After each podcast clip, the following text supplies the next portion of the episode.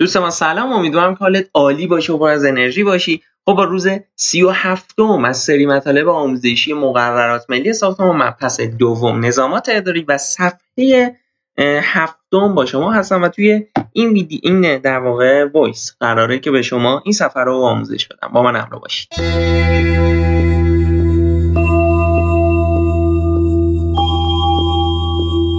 خب توی قسمت صفحه هفت یه تبصره میمونه از بند در واقع دو چهار شیش مونده بود که میگه مجری موظف است در حین اجرا چنانچه تغییراتی در برنامه تفصیلی اجرایی ضروری تشخیص دهد قبل از موعد انجام کار. مراتب را با ذکر دلیل به طور کتبی به مالک اطلاع دهد. مال هر گونه تغییر مستلزم کسب مجوز کتبی ناظر خواهد بود. بچه اینجا میگه که اگر توی برنامه تفصیلی اجراییتون برنامه زمانبندیتون مشکل ایجاد شدهش مثلا می‌خواید یه درب روسی سفارش بدید تحریم میشه به مشکل می‌خوره.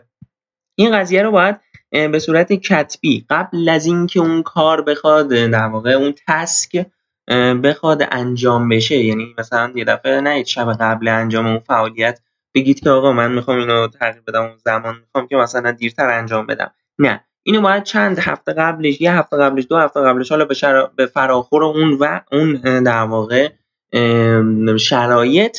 بیایید و با اون مالکتون قضیه رو در میون بذارید به صورت کتبی. خب؟ و اگر که قرار بوده این قضیه رو باید با اون ناظرتون هم در میون بذارید که اون هم در واقع با خبر باشه از این قضیه و از این تأخیری که داره به وجود میاد. بند دو چهار هفت. میگه مجری مکلف است هست به مورد از مهندسان رشته دیگر ساختمان کاردانهای فنی معماران تجربی کارگران و استادکاران و همچنین. عوامل فنی ماهر استفاده کنند و در هر محلی که به موجب ماده چهار قانون نظام مهندسی و کنترل ساختمان و کنترل ساختمان داشتن پروانه مهارت فنی الزامی شده باشد مقررات مذکور را رعایت نماید.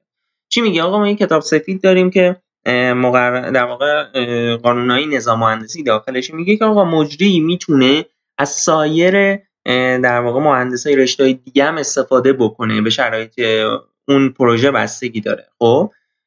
می‌تونه ازشون استفاده بکنه ولی اگر مثلا توی اون شرایط نیاز بودش کسی باشه که پروانه اشغال به کار داشته باشه دیگه نباید بیاد از این مهندس عمران صرفا استفاده بکنه.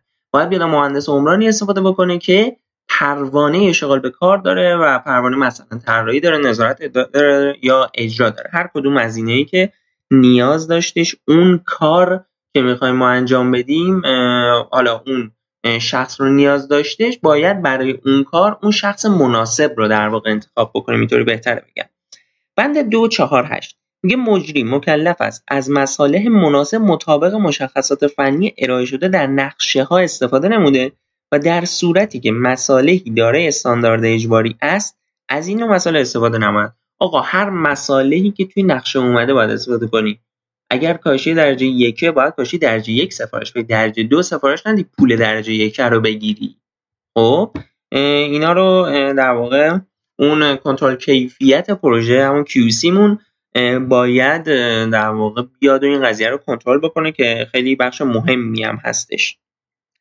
مورد بعدی دو چهار نه میگه مجری مکلف است. پس از پایان کار نسبت به تهیه نقشه ها و همون صورتی که اجرا شده یعنی نقشه هایی چون ساخت ام از معماری سازه و تاسیسات و مانند آن اقدام نموده و پس از امضا و عقص تایید ناظر یک نسخه از آنها رو تحویل مالک و یک نسخه رو تحویل شهرداری بده. بعد چی شد؟ میگه آقا بعد از اینکه مجری اونجا رو ساختش اون ملک رو ساختش باید نقشه ها رو بیاد برداشت بکنه و اون نقشه ها باید مطابقت کامل داشته باشه با نقشه های ساخت. و این نقشه که تهیه کرده بود رو میده به آقای ناظر. و آقای ناظر وقتی که تایید کرد مهر امضا کردش اون رو یه نسخه رو به مالک میده یه نسخه رو به شهرداری میده.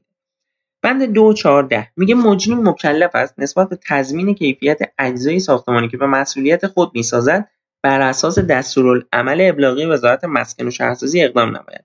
و مواردی که مکلف به ارائه بیمه نامه تضمین کیفیت شده است بیمه این مزبور را به نفع مالک و یا مالکان بعدی تهیه و در اختیار ایشان قرار میگه که آقا مجری اینجا رو ساختهش باید یه حسن تضمین کار رو داشته باشه دیگه. که آقا اینجایی که من ساختم بعد مثلا چقدر بگم مثلا بعد دو هفته دو ماه سه ماه نشستن تو خونه مثلا کاشیاش لغ نمی‌زنه.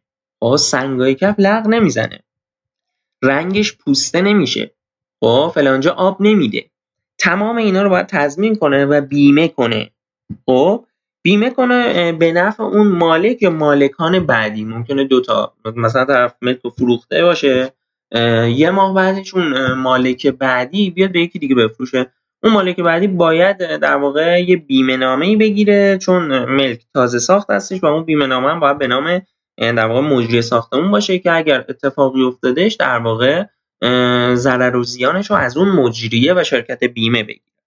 بند دو چهار و آخرین بند این صفحه میگه سازمان نظام مهندسی ساختمان استان و سایر مراجع کنترل ساختمان می‌توانند عملکرد اجرایی اشخاص حقوقی و دفاتر مهندسی اجرایی ساختمان را بررسی نمایند و مکلفند در صورت اطلاع و مشاهده هر گونه تخلف مراتب را برای بررسی و اتخاذ تصمیم حسب مورد سازمان مسکن و شهرسازی استان و شورای انتظامی سازمان سازمان نظامی نظام مهندسی ساختمان اعلام تا در صورت محکومیت نسبت به برخورد انضباطی تا حد ابطال پروانه اشغال اقدام نمایند خب بچه اینجا میگه که سازمان نظام مهندسی باید کنترل کنه روی اون کنترل رفتاری داشته باشه روی اون عملکرد اجرایی اشخاص حقوقی و دفاتر مهندسی که اگر اینا تخلف می‌کنن کاری می‌کنن اینا رو به مراجع ذیربط ارجاع بده تا باشون برخورد انضباطی بشه و تا حد ابطال پروانه اشتغال باشون پیش بره. خب؟